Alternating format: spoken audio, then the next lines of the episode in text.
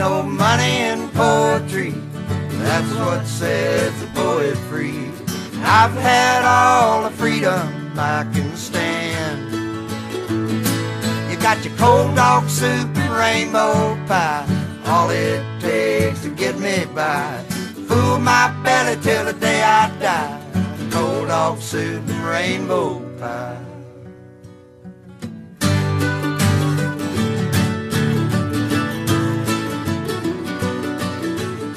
Oh, the Colorado kids are back. Fresh off of trips to the mountains, not together. No, not separated together. Separated by a week, because why would we discuss when we're both going to be in the uh, in the Colorado area? Um, because that's what we do here. Because look, we play it Lucy and Goosey. I'm Lucy. That's Goosey. This is Cold Dog Sleepy Mixtape. Can I ask you a question about your time in yeah, Colorado? Yeah. I'm gonna, you know, I'm gonna fucking have nine stories to talk about. That's what did, I do. Did multiple people reference South Park to you?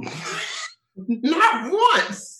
All right. First of all, my lift from downtown Colorado or downtown Denver to the uh, Conspiracy Theory Airport, one hundred seven dollars.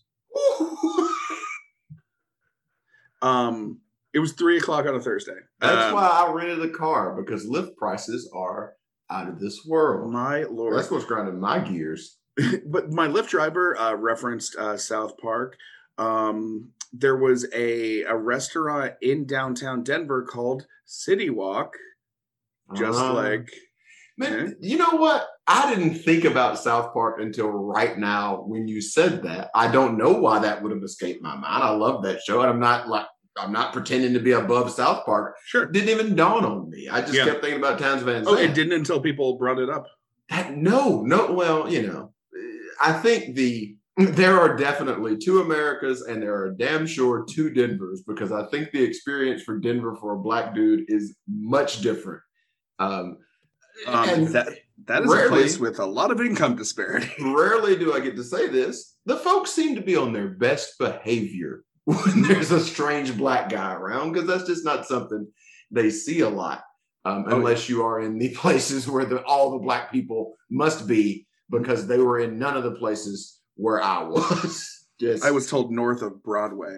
That sounds it's... about right. That's I saw a few when I was just kind of driving around looking for a tattoo shop. Don't even get me started on the new tattoo culture. Appointments, Jesus Christ. And I didn't want to go to the urgent oh, yeah. care.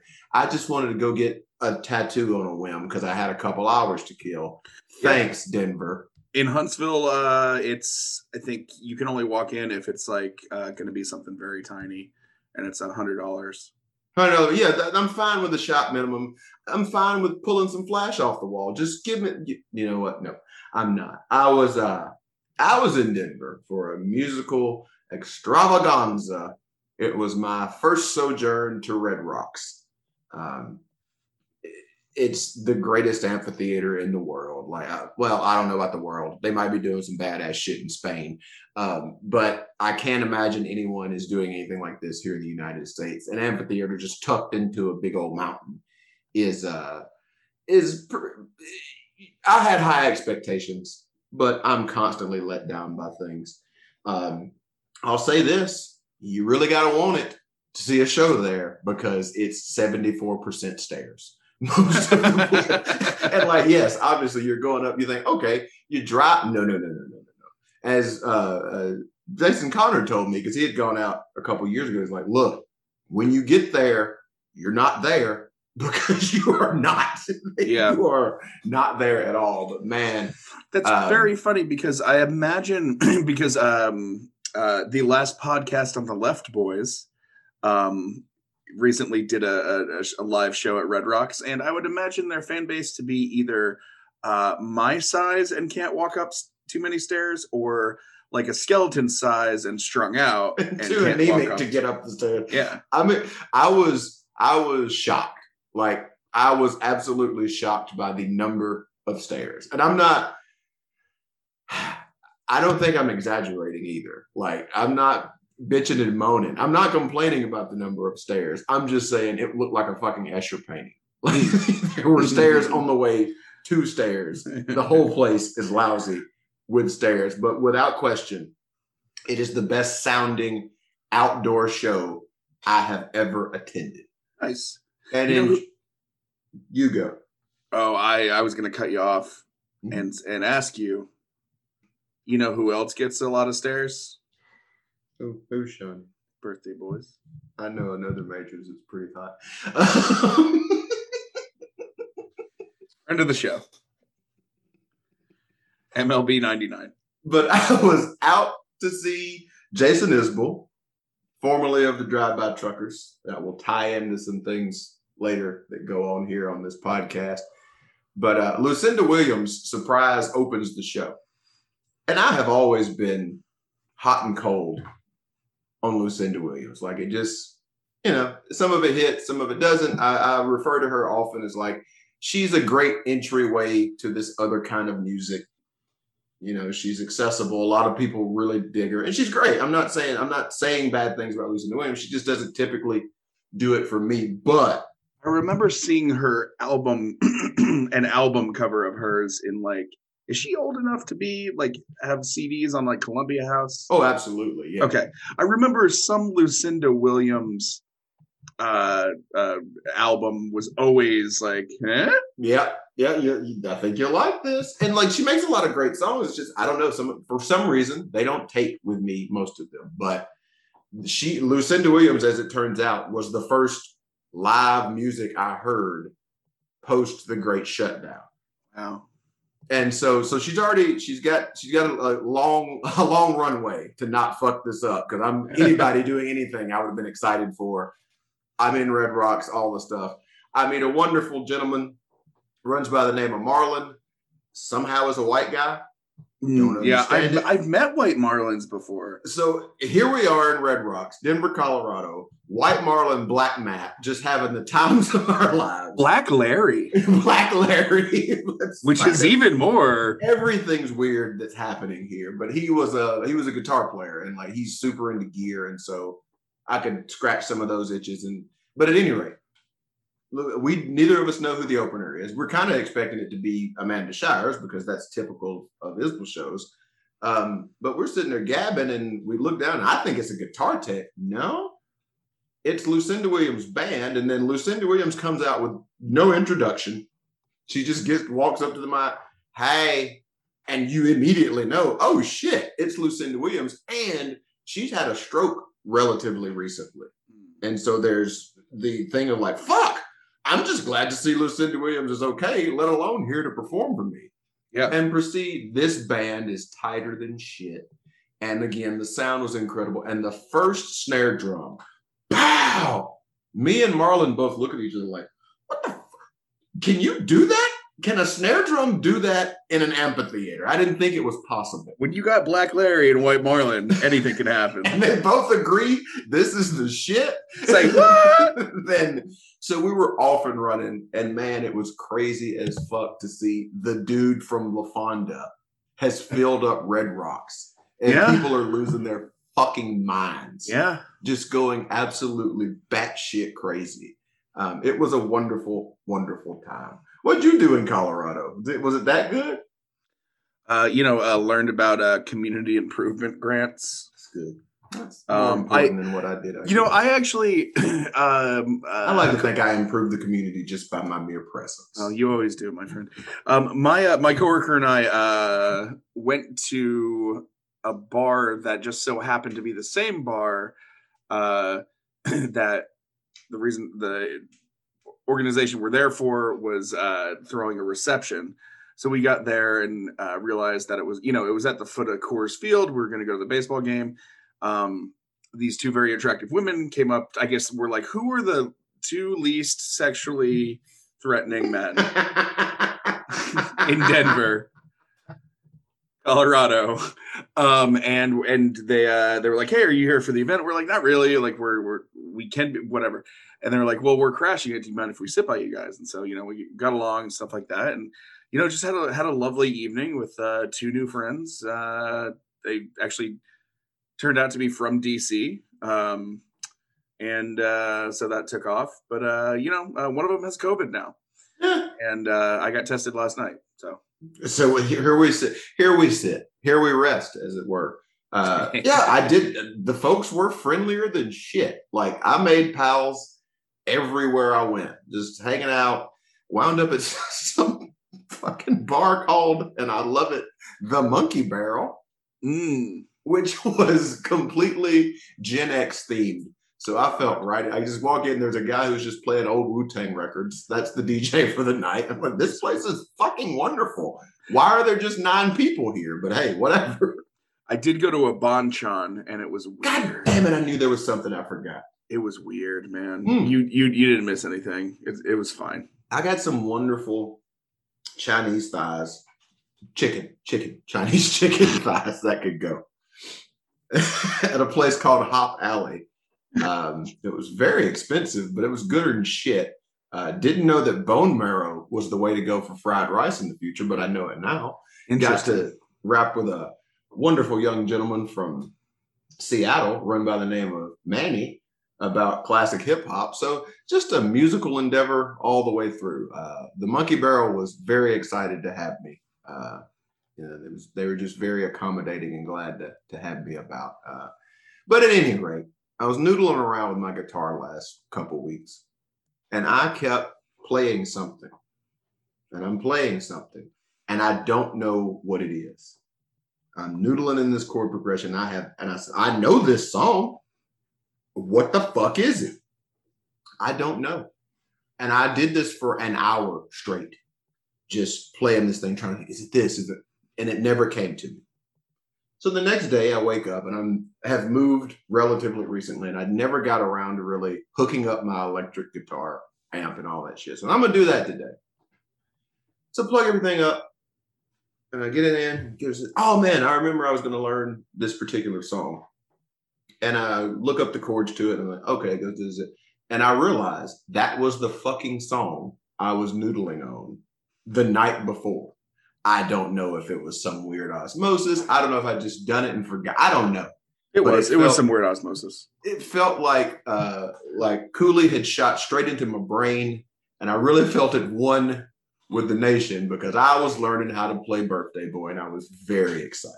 What's cool is I saw some weird osmosis uh, open for Primus in eighty-six. Osmosis Jones? Mm-hmm. The cartoon about the inside of the body is voiced by Chris Rock. For some reason, I always think it's Orlando Jones, but that's the Sprite guy. That's a real man. Yeah. And it's not. Yeah, he was a Sprite guy. Maybe seven up. Uh, seven up. Gilbert, I think, was Godfrey the... You know what? Let's do this podcast. Birthday Boy by the Drive-By Truckers.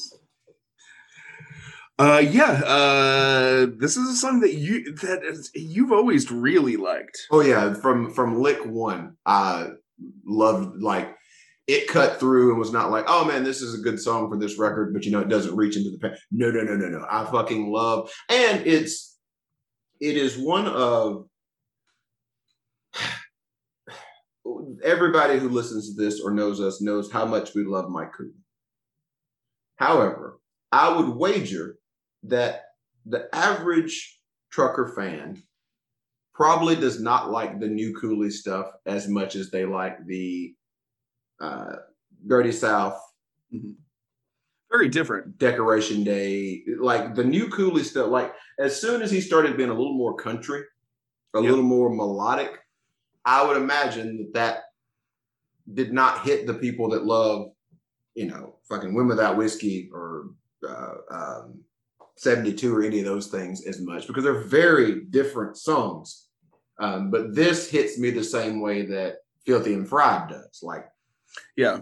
And- I mean, I would say that there's like three, kind of like th- three uh, Ice Ages mm-hmm. to, to Cooley's uh, career.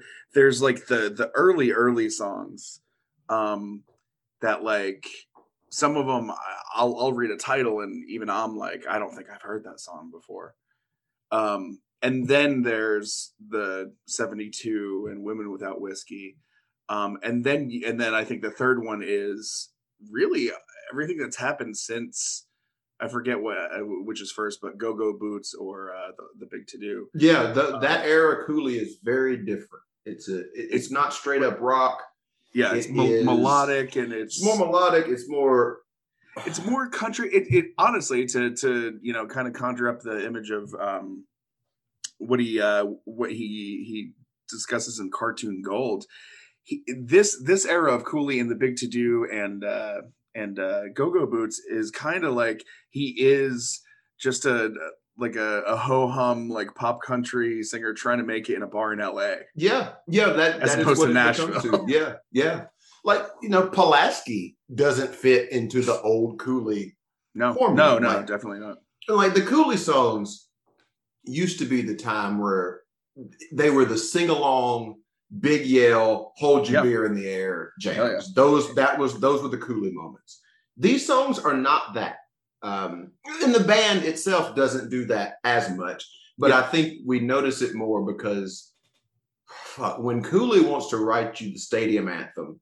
Mm-hmm. Nobody's better. Like yep. there will be no moment as we when in the height of the pandemic when we were watching the noon chorus concerts that alternated back and forth, yeah. and Patterson is doing Southern Rock Opera. He has to bring Cooley in because he is one hundred percent right. You cannot do Southern Rock Opera without Zip City. No, like no. most people, if they think of the giant live moments. That you would do the fucking things you want to hear at the trucker shows. Most of them are going to be the big Cooley anthems. Yep. And I don't think he's made one of them probably since mm, Dirty South. I don't, maybe I'm missing one, but I think that Devil Don't Stay is the last of the, that age of Cooley. Like he, we can close the show with any Cooley song. Yeah. Up until that point, and then after that, they were very different. And they even open. I think they they open most most shows still with "Devil Don't Stay" because mm-hmm. it's the best. It may be the best opening track that ever was.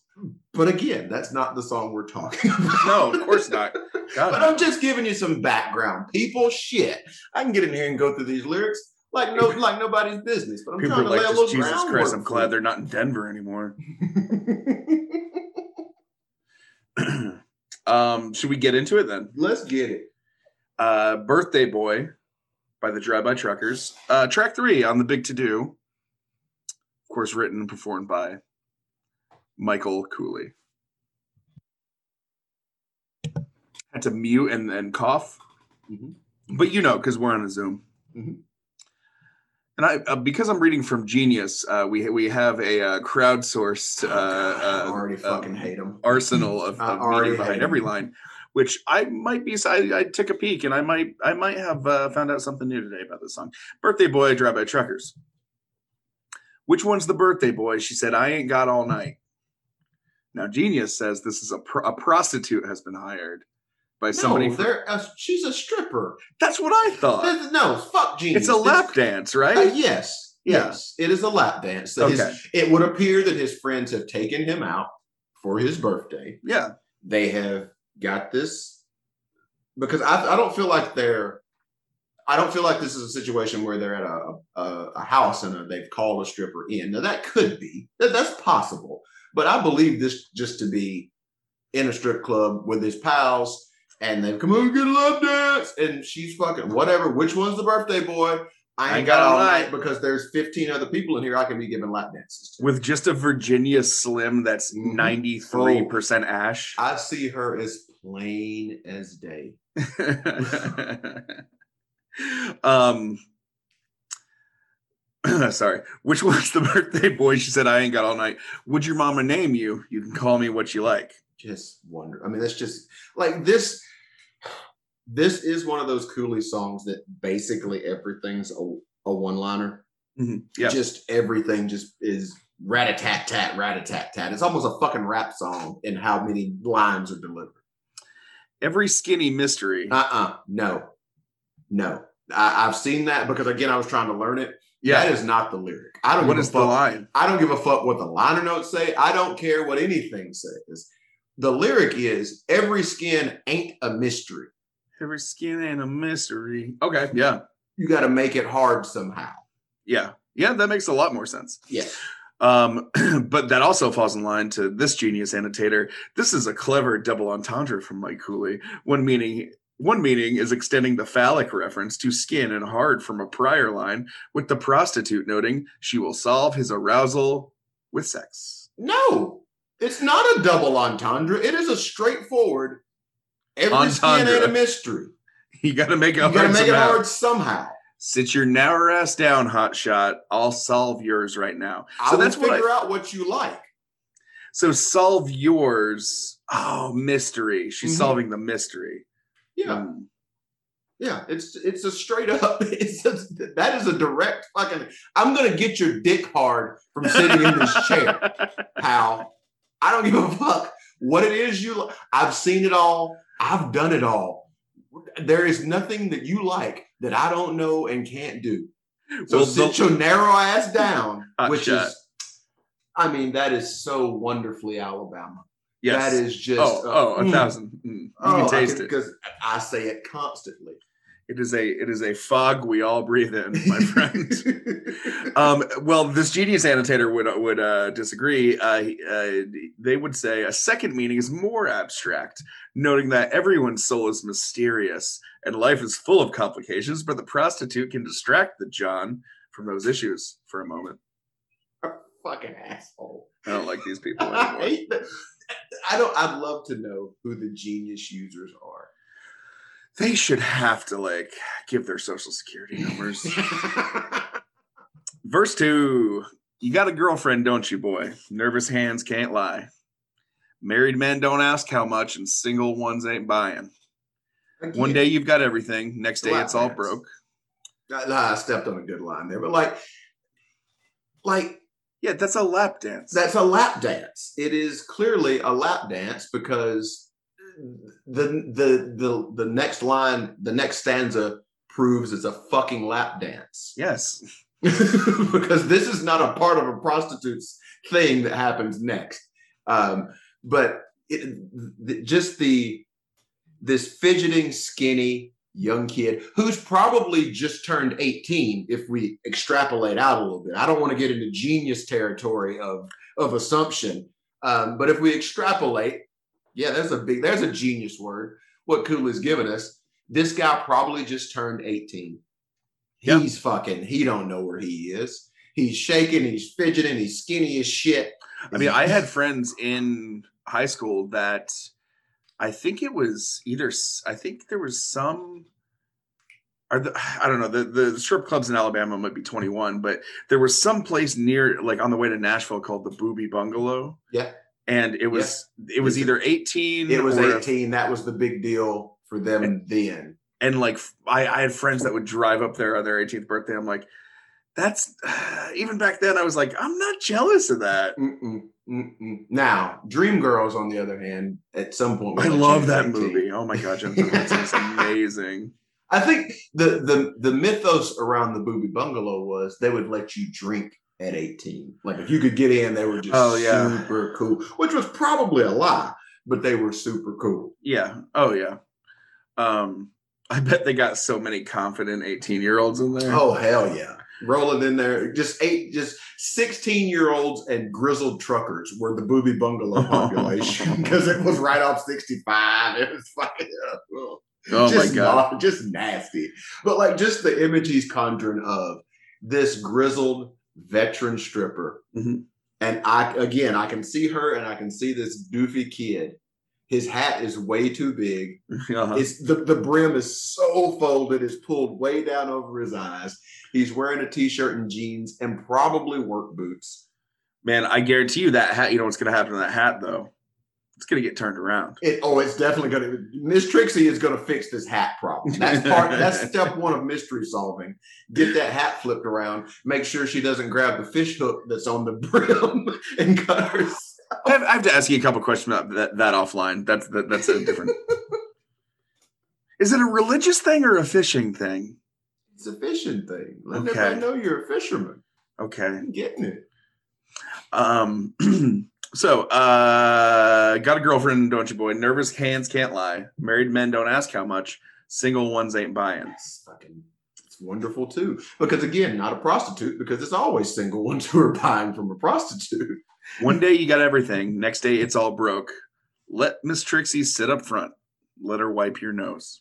So Miss Trixie's sitting up front.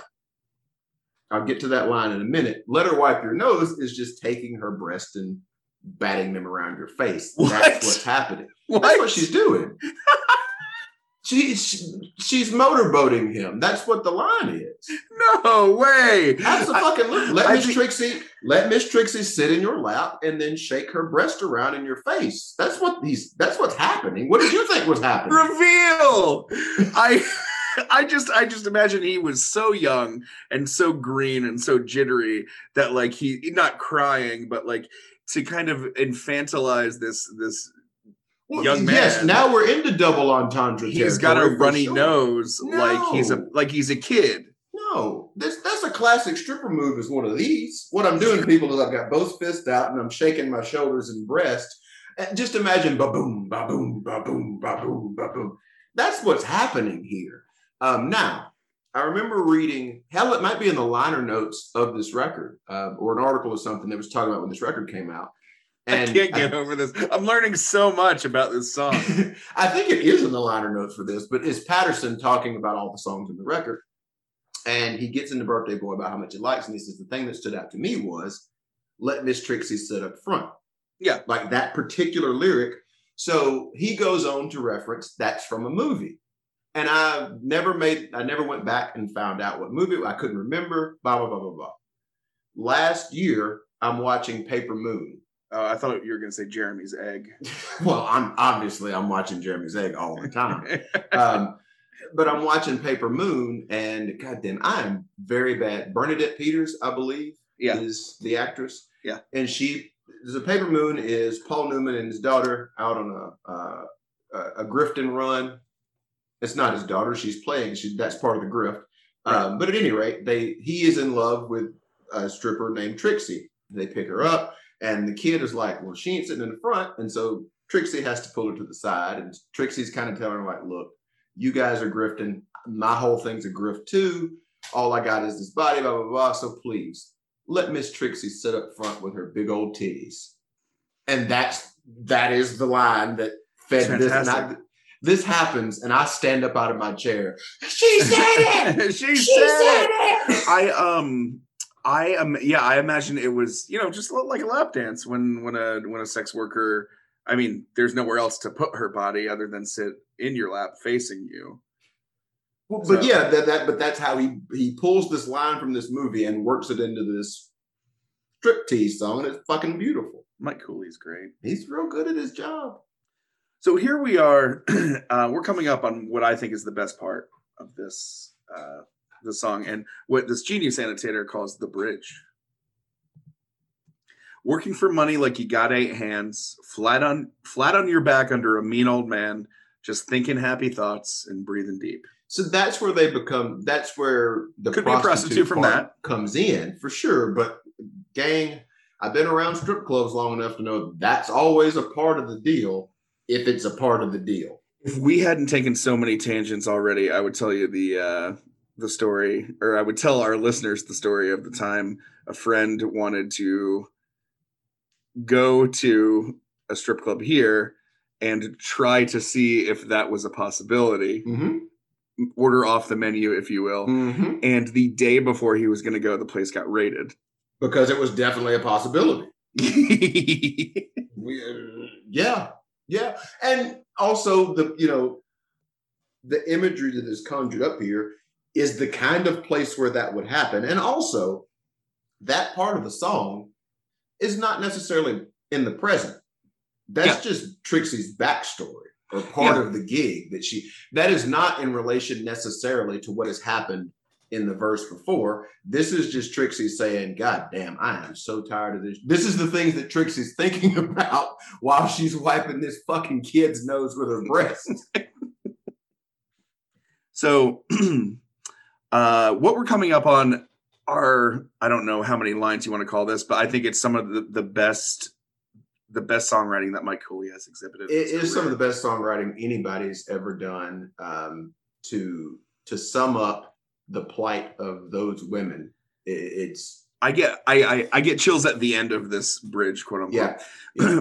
Between your mama's drive and daddy's belt, It don't take smarts to learn to tune out what hurts more than helps. And it is, that is soul crushing. But it is, especially like, when he like tries to fit in all that, it, it, like he fits in all those words in that second line. That is another thing about these sort of current Cooley songs is you can't sing along to them as well. No, no, no, no. Difficult, because he is like doing things. There are uh, melodic tricks he's doing in there to get all this stuff in between where the chord changes. And I'm trying to play the song, and it's it's tough because the timing goes crazy. Like, you can't get in there. Is, is Mike Cooley, I mean, I know I'm not comparing him to a songwriter, but kind of like, is is Mike Cooley like the John Frusciante of songwriting? Like, just a, like just a savant who's not I don't, really. I don't, I don't think you're wrong. Comes like, off as a silly dum-dum. Yeah. Oh, but, shucks. But man, that this guy is very, like, technically smart. When he puts pen to papyrus, this is fucking rap, dude. Like, and... I don't think he is, I don't, it does not appear to me that he would ever overthink anything. I think it seems like he has an innate sense of what is good. Yeah. Because even though there, we've talked, there might be one song that I truly just don't like. It's not bad. Um, now, there might be a pile of Cooley songs somewhere that are dog shit, but he doesn't put them out. Well, I... You have that record, yeah. But he he does not put them out ever, and so it just looks like everything works. And um, if, if you if we look at the ratio of typically Patterson songs to Cooley songs on a record, you know, Patterson's volume guy. He's yeah. the vo- he's yeah. If Patterson writes and gets it done with, and it's not terrible, he'll give it a trot out and see what happens. Yeah, um, but no, like he is.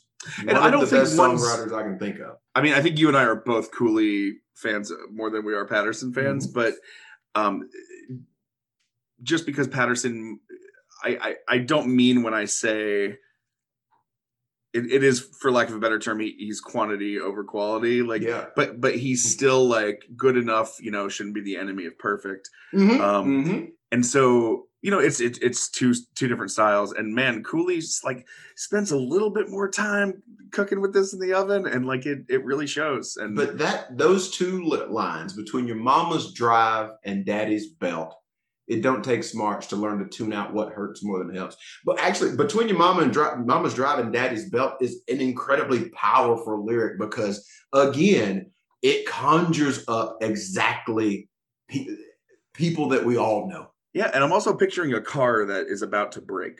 Just like a like a like a it's drive to break down. Drive it like the fan belt's about to break or something like that. But like if if you tell me that Trixie's mother was like a fucking stage mother, if she was on Toddlers and Tiaras, would you mm-hmm. believe that? Just just from that line. Oh yeah. one hundred percent. I believe it. She was definitely the head cheerleader, all that shit. And even without like between your mama's drive and daddy's belt, that does not sum up necessarily bad parenting. No. It sums up maybe overdoing it. But it or also... just the chips fell where they fucking may. I mean, yeah. And I mean, it also could could mean that, you know, maybe she actually appreciates the lessons that she learned from her parents mm-hmm. so that she could apply them to times when she's flat on her back under, under a mean old man. Yeah, it's fucking brilliant. It's just goddamn brilliant. And we're not even like done with the parts that, that like no. The, the next part's even better. The prettiest girls from the smallest towns get remembered like storms and droughts. The old men talk about for years to come. I guess that's why they give us names, so a few old men can say they saw us rain when we were young. That is fucking one percenter songwriting. Homin, uh, you know me and my much I love those homonyms, baby. That is, That is that is incredible. Like, is it R A I N or is it R E I G N? It's absolutely brilliant is what it like. That, again, without knowing anything about the backstory, like, without having any inside information, I fully know. I, I there is literally a person. I'm thinking of a, a singular person who I know that comes to mind in this part. As the woman or the old man? As the woman. Oh, because like, I already do this. Mm-hmm. Like I will be sitting with with a, a friend at a bar and be like, man, God, do you do you remember when Susan, you know, was bartending? It's not it's not a stripper, but I, that doesn't make it any better yeah. or worse. Yeah, but that is, and the I guess that's why they give us names. So a few old men can say they saw us. Like we're the pretty girls from the smallest towns. They're nothing but uh, an object for these old men. Yeah, and it's like, man, do you about. remember when the fucking tornado of two thousand eleven a- went through Fort Absolutely. Campbell? Like, like I can, you know, you hear these conversations. You hear the conversation that comes up that references either A, the pretty girl, or B, the storm or the drought. And let, especially when you're the fucking band that made tornadoes, like you've let, already echoed the point. Let Grandpa be a racist. He he. Took his, he took our family farm through the drought of forty-eight, mm-hmm. and we wouldn't be here today. You wouldn't no. be going to college if it weren't for him. And remember when Jenny Lee Barry was head cheerleader? Ooh, and just like uh, again, just the the wordplay with they saw us rain when we were young. Perfect, perfect. Uh, yes, you, it, it, there's there's not much I can say about it because it truly. I don't. I shouldn't have to point out to anybody why that's fucking great. Like it speaks on its own. It, it it it's just a masterstroke, and I don't have a fucking clue how long it took him to come up with that, but if it took less than a decade, then he's a super genius. Speaking of genius, um the oh, yeah, no, I'm kidding. Uh who, who, oh god. Who plays who plays this lap steel solo? Um I that would probably be uh John Neff, I would imagine. Hmm. Amazing. Uh, and then, you know, you just kind of go back into the verse one. Which one's the birthday boy? She said, I ain't got all night. What's your mama name you? You can call me what you like. And then the play on... Fuck. The play on Trixie giving away her name. Yeah. She, her name, she, he establishes that the woman's name is not important in this transaction. Just as it's not important in her actual life because... And they only give them a name to have something to reference yeah. it's perfect. Or to objectify. And it's not, it's, and, and, and the thing is, the song isn't called The Names They Give Us. Um, it's called Birthday Boy, no birthday which boy. is the most Mike Cooley thing in the world. Jason Isbell can say the, the thing she said in the shower to like, the thing she said in the shower? Is that song she sang in the shower. Song she sang in the shower. Cooley is the birthday boy. Though that is such a, like, you know, we talked about the difference between Patterson and, and Cooley. But, you know, there's there's also that gap, too. Yeah, and there's... And it's all awesome. I'm so happy. A common, like, there's there are no five dollar words in this song. There are no... There is no pandering. Anyone could write a song about the stripper with the heart of gold. Oh, yeah. Or, you know, the downtrodden sex work, whatever. Those are, those are tropes that have been addressed and can be addressed by anyone. That's once or twice. Yeah, that's a place you can write a song about. But what does Cooley do here? He never describes, like, he never describes the club. He never judges. No, no, there is never any judgment. It's and just a story. It is it's a very just a story. It's it's one it's it's one moment. I mean, exactly. Think about the actual time that the action of this song takes up. A snot-nosed kid is told to sit down while Miss Trixie sits up front. And then as she's wiping his nose, she just kind of has a flashback of how she got here. Yep. And again, like, it's... Maybe she's happy. I th- I think that, like... People... I don't think Trixie's happy. I don't... I don't... I don't think we get anything here to tell us that Trixie's Yeah, I guess... happy. I guess uh, admitting the... Uh, I guess being aware of, like... Or saying something, I guess that's why they give us names. That is not that's a person. Not a, that's not something a happy person happy. Says. Um, she might have accepted. She might be. She might be successful. She sure. seems to be really good at her job. Successful. But, um, but he does not take time to describe the scene to us. The it just starts like if you were filming this, it would take forty seconds because it starts with Trixie already, and it's. The, We talked about in O D'd in Denver to bridge the two things together.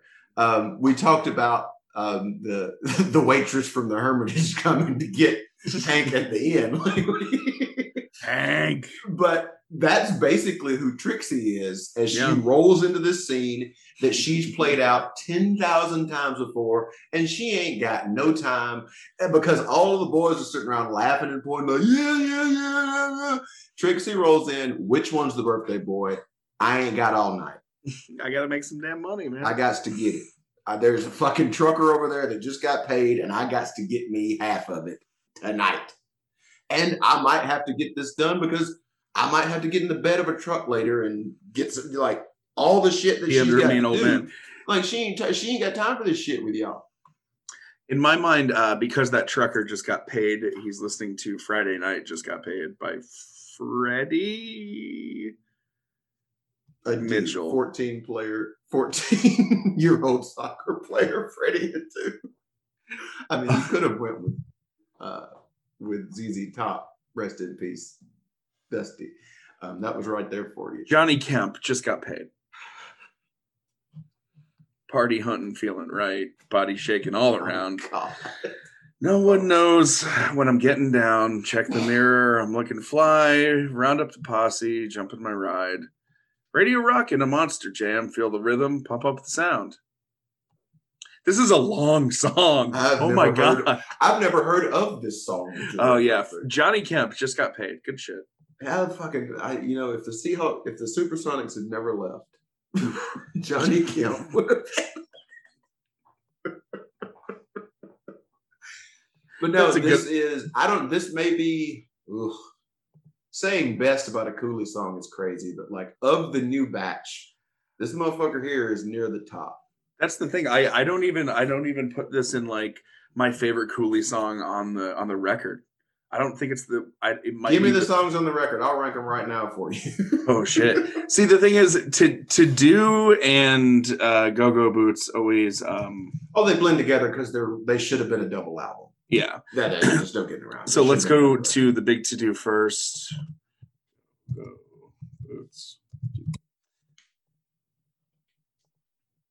Okay. The big to do is the one with Birthday Boy.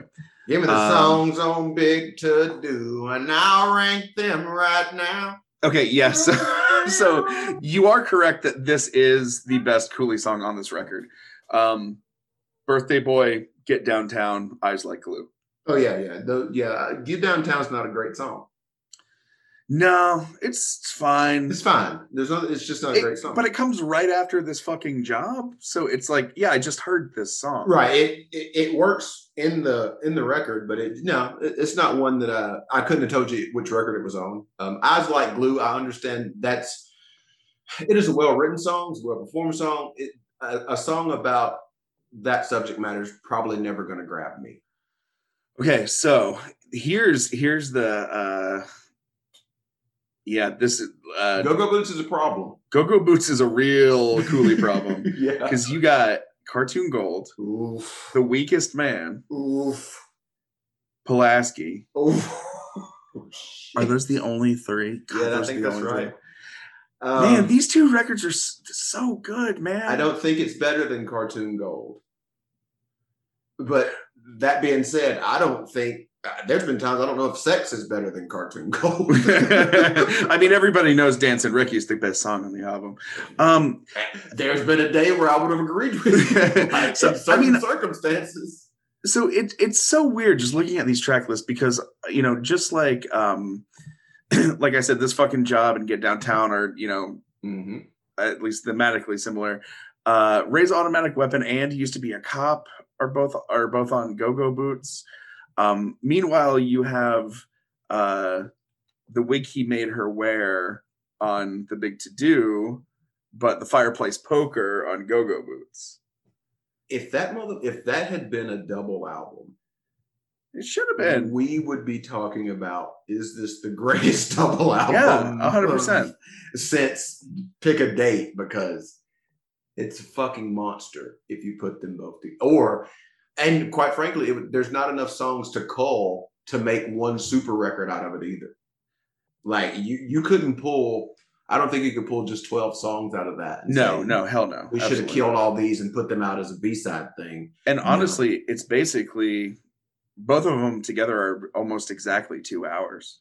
Yeah. And I would I would imagine that the lion's share of the fan base would probably not grade either of those records very highly. I know, that's so weird, because like I you just you find one of those songs and it's like, you know how much I like I will I would I would die for the song Santa Fe. Yeah. And like yeah. you you tell me like a I mean like a tried and true Drive-By Trucker fan that's gonna give the, give any any song up on Southern Rock Opera for Santa Fe. Yeah, no, it, it is a weird. So I, I kind of I kind of experienced that, um, and it was it was very strange to be in this. You know, I don't know how many people read it. I'm fifteen thousand, twenty thousand, a lot of thousand people, and. Um, If They Were Vampires comes on and the fucking place is losing their shit. In other words, I'm not, I am not judging. I don't, I'm not sitting on a high horse. I'm just yeah. giving an anecdote. Well, um, he, Isbell announces, I got my dad with me on tour, and I'm like, oh shit, it's Outfit. Like, I don't like, I, Outfit is yeah. coming. Everybody, yeah. let's all get ready to go crazy, guys. And it's, you know, You you see pockets of people that are the old Truckers fans, and they yeah. but most of these people, it's just the opposite of the Truckers. Like, it's the early catalog for for them, and then it's the later catalog for Isbell, and it's just such a fucking crazy thing that those five, six, however many, when you start to interchange the Isbell days and the and the yeah. current days, those five or six dudes and lady made songs that literally appeal to. Yeah, the complete opposite sections of white people.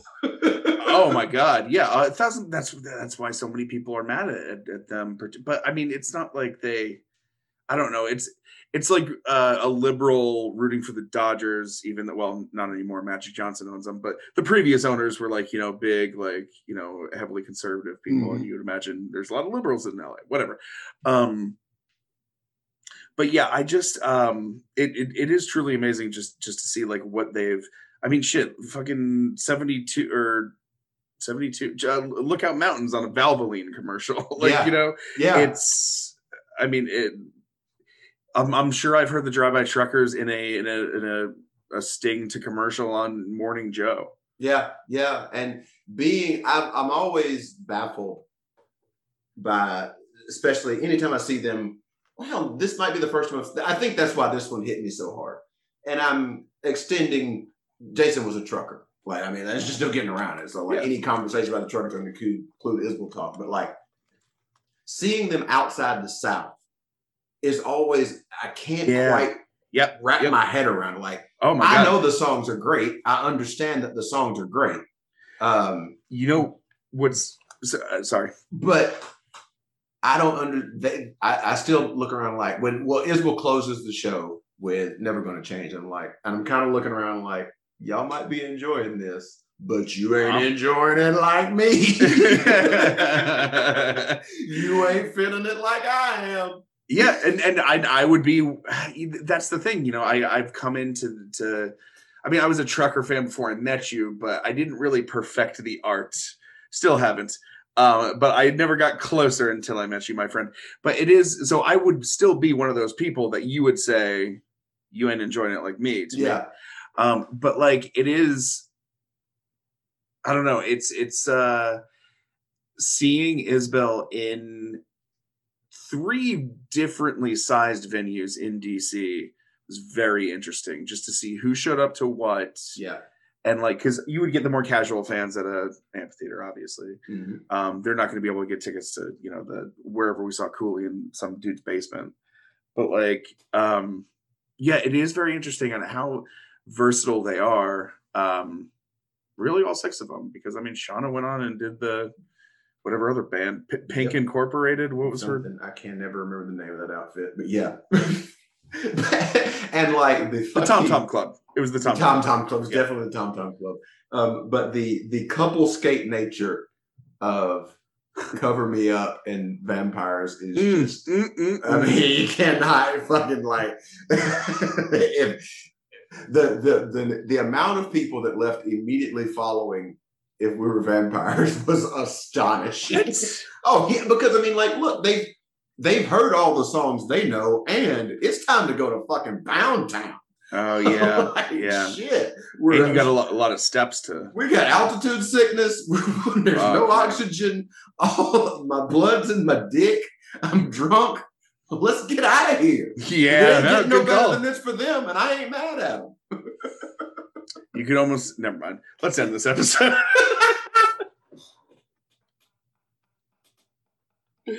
Ladies and gentlemen, thank you for joining us here. This has been a podcast called Cold Dog Soup to Mixtape.